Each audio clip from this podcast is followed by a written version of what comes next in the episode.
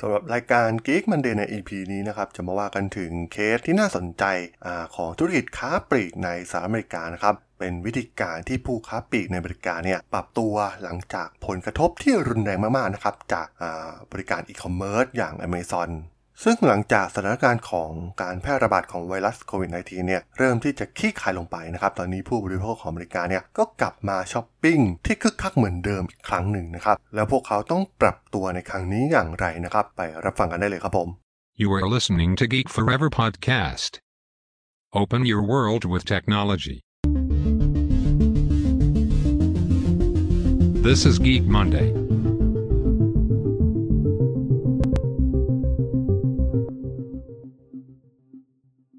สวัสดีครับ ผมด.ดลจากด.ดล็อกนะครับและนี่คือรายการ Geek Monday นะครับรายการที่จะมายกตัวอย่าง case study ทางธุรกิจที่น่าสนใจนะครับใน EP นี้เนี่ยก็มาว่ากันถึงธุรกิจค้าปลีกของอเมริกานะครับหลังจากการที่ระดมฉีดวัคซีนไปเป็นจำนวนมากของประชากรในประเทศอเมริกานะครับทำให้สถานการณ์ของพวกเขาเนี่ยก็ดูเหมือนจะดีขึ้นมานะครับมีการกลับมาใช้ชีวิตปกติกันแล้วนะครับในบางรัฐ แต่ก็ต้องบอกว่าตัวแปรหลักอย่างการกลายพันธุ์เชื้อเดลต้านะครับที่กำลังเล่นงานพวกเขาอยู่เช่นเดียวกันเนี่ยก็ทำให้สิ่งต่างๆ ดูเหมือนกำลังกลับมาทำให้สถานการณ์เนี่ยเริ่มแย่ลงไปอีกครั้ง แต่ว่ามันก็เป็นเฉพาะบางรัฐนะครับรัฐที่มีการระดมฉีดวัคซีนที่สามารถที่จะเอาตัวรอดจากวิกฤตครั้งนี้ได้แล้วเนี่ยก็เริ่มมีการเปิดธุรกิจต่างๆ กลับมา ให้จับจ่ายใช้สอยกันอีกครั้งนะครับ เพราะว่าต้องบอกว่ามันเป็นการหดตัวมากๆนะครับของธุรกิจโดยเฉพาะธุรกิจค้าปลีกเนี่ยแทบจะเป็นเวลากว่า 18 เดือนแล้วนะครับที่ไม่สามารถที่จะเติบโตขึ้นมาได้นะครับ การใช้จ่ายของผู้บริโภคเนี่ยลดน้อยลงไปอย่างเห็นได้ชัดนะครับ เพราะว่า ต้องอยู่กับบ้านถูกล็อกดาวน์ต่างๆนานานะครับ กิจการทางเศรษฐกิจหลายๆ กิจกรรมเนี่ยก็ไม่สามารถดำเนินไปได้ ซึ่งมันก็เกิดขึ้นกับหลายๆประเทศนะครับในประเทศไทยก็เช่นเดียวกัน แต่ตอนนี้ curve ของพวกเขาเนี่ยก็อยู่ในขาลงแล้วส่วนในประเทศไทยเนี่ยมันก็ยังอยู่ในส่วนของขาขึ้นอยู่นะครับแต่สิ่งที่น่าสนใจก็คือแม้ความปกติเนี่ยจะเริ่มต้นขึ้นบ้างแล้วนะครับในการจับจ่ายใช้สอยแบบปกติในร้านค้าปลีกที่เป็น physical จริงๆนะครับแต่ด้วยการล็อกดาวน์ การปรับพฤติกรรมต่างๆนะครับรูปแบบการใช้จ่ายของ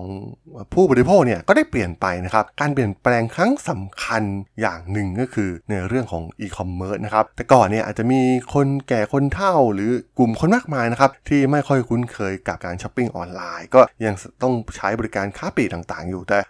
การ แพร่ระบาดของไวรัสโควิด -19 เนี่ยก็ทำให้พฤติกรรมเหล่านี้ถูกละลายออกไปนะครับ มันถูกบังคับให้พวกเขามาใช้การช้อปปิ้งแบบออนไลน์ทำให้หลังจากการคลายภาวะเศรษฐกิจที่คลายตัวลงนะครับ ผู้คนหันกลับมาจับจ่ายใช้สอยในร้านค้าปลีกแบบเดิมขึ้นเนี่ยมันก็ส่งผลกระทบโดยตรงต่อพวกเขานะครับจากพฤติกรรมเหล่านี้ที่เปลี่ยนแปลงไป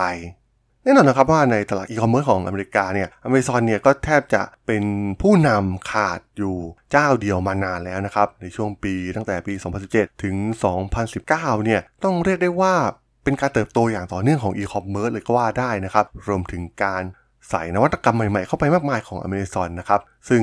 พวกเขาเนี่ยต้องการที่จะให้ธุรกิจค้าปลีกแบบดั้งเดิมแทบจะสูญพันธุ์ไปเลยทีเดียว หลายๆ ธุรกิจนะครับธุรกิจยักษ์ใหญ่ก็ต้องล้มละลายนะครับตัวอย่างเช่นเซียที่เป็นผู้นำของวัฒนธรรมการช้อปปิ้งในเขตชานเมือง ที่เติบโตมาตั้งแต่ยุคหลังสงครามโลกครั้งที่2นะครับได้ประกาศล้มละลายไปในปี 2018ซึ่งดูเหมือนว่าผู้ค้าปลีกรายใหญ่อีกหลายรายนะครับ ก็ต้องดิ้นรนนะครับเพื่อหลีกเลี่ยงชะตากรรมที่จะเกิดขึ้น เช่นเดียวกับหลาย ๆ บริษัทค้าปลีกนะครับที่ล้มละลายไปแล้วนะครับ ซึ่งตรงนี้ต้องบอกว่ามันก็ทำให้ส่งผลกระทบต่อภาวะเศรษฐกิจของอเมริกาเช่นเดียวกันนะครับ เพราะว่างานในศูนย์การค้าปลีกต่างๆเนี่ยมันมีตำแหน่งงานจำนวนมากนะครับ ซึ่งจากข้อมูลพบว่าเศรษฐกิจของอเมริกาเนี่ยได้สูญเสีย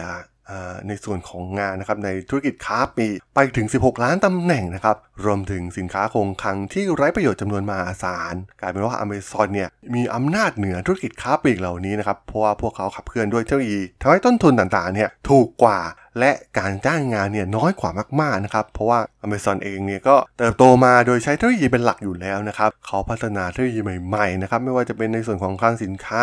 รวมถึงระบบช้อปปิ้งต่างๆนะครับทำให้ตอบโจทย์ผู้บริโภคมากยิ่งขึ้น ซึ่ง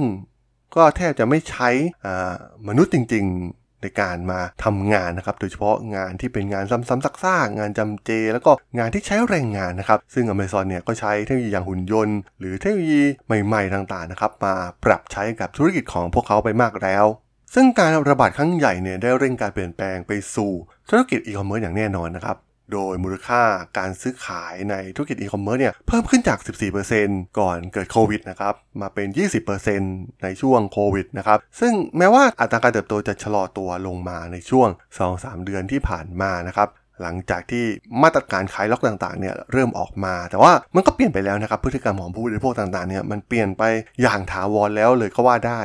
โครงสร้างของอุตสาหกรรมเนี่ยก็เริ่มดูที่จะเปลี่ยนไปอย่างสิ้นเชิงนะครับอเมซอนเนี่ยเติบโตขึ้นอย่างมาก ส่วนแบ่งการตลาดอีคอมเมิร์ซอยู่ที่ประมาณ 40%โดยรวมนะครับและสูงกว่านะครับในบางหมวดหมู่เช่นในหมวดหนังสือ ซึ่งศูนย์การค้าที่เป็น physical ก็ต้องดิ้นรนนะครับ เพื่อดึงดูดลูกค้าให้ได้จำนวนเท่าเดิม แต่ก็ต้องบอกว่ามูลค่าทั้งหมดของการจับจ่ายใช้สอยของประชาชนในอเมริกาเนี่ยก็ถือว่าเพิ่มสูงขึ้นนะครับ มันเป็นตลาดที่เติบโตขึ้น แต่จำนวนผู้ทำงานในธุรกิจค้าปลีกเนี่ยลดลงเป็นอย่างมากนะครับ ซึ่งแน่นอนนะครับว่าเบื้องหลังตัวเลขเหล่านี้เนี่ยมันมีการต่อสู้กันหลาย ๆ ประเภทนะครับ ประการแรกก็คือผู้ค้าปลีกรายใหญ่ที่สุดเปิดรับเข้าสู่โลกดิจิตอลมากยิ่งขึ้นนะครับทาง Walmart เองที่เป็นผู้ค้าปลีกอันดับหนึ่งเลยก็ว่าได้นะครับ คาดการณ์ว่ารายรับจากอีคอมเมิร์ซทั่วโลกเนี่ยจะสูงถึง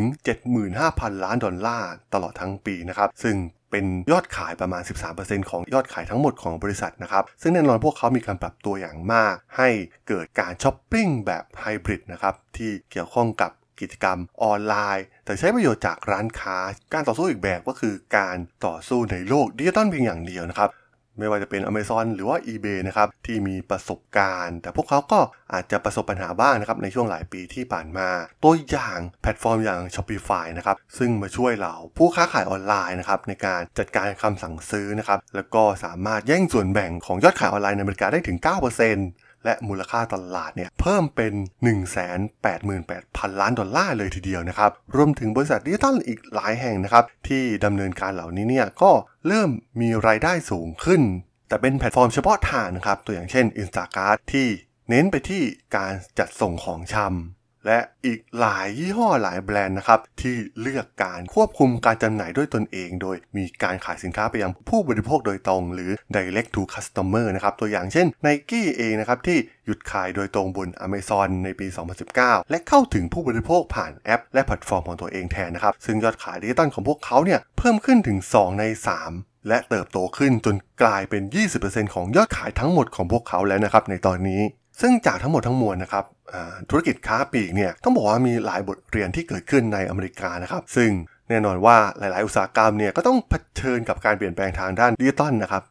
ค้าปลีกก็เช่นเดียวกัน สิ่งสำคัญที่พวกเขาทำก็คือต้องทดลองแล้วก็ลงทุนนะครับ ซึ่งก่อนที่วอลมาร์จะฟื้นคืนชีพได้เนี่ยก็มีการเริ่มต้นที่ผิดพลาดนับไม่ถ้วน และมีการลงทุนสูงขึ้นถึง 40%เลยทีเดียวนะครับแน่นอนว่าโลกเรากำลังเข้าสู่โลกเทคโนโลยีเหล่านี้มากยิ่งขึ้นนะครับ ซึ่งอีคอมเมิร์ซมันคงเป็นแพลตฟอร์มแห่งอนาคตนะครับที่ทุกคนในธุรกิจค้าปลีกควรตระหนักให้มากขึ้น และศัตรูใหม่ของพวกเขาก็กำลังจะเกิดขึ้นนะครับ หลังจากที่เกิดขึ้นในประเทศจีนไปแล้วนะครับ เครือข่ายบริษัทโซเชียลมีเดียที่มีลูกค้าจำนวนมาก ตอนนี้พวกเขากำลังมุ่งไปสู่ธุรกิจอีคอมเมิร์ซเช่นเดียวกันนะครับ ผู้ค้าปลีกกำลังเปลี่ยนจากการโฆษณาออนไลน์และความบันเทิง ไปสู่การช้อปปิ้งซึ่งแน่นอนว่ามันจะเกิดการแข่งขันอีกครั้งใหญ่เลยทีเดียวนะครับ ซึ่งแน่นอนว่าเทรนด์นี้เนี่ยมันก็ไม่ได้เกิดขึ้นแค่อเมริกา มันกำลังพัดพาไปทั่วทั้งโลกของเราในอนาคตอย่างแน่นอนนั่นเองครับผม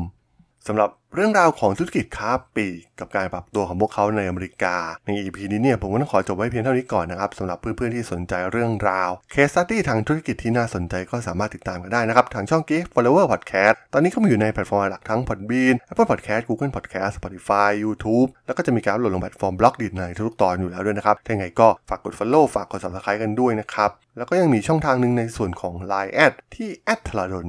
t h a r a d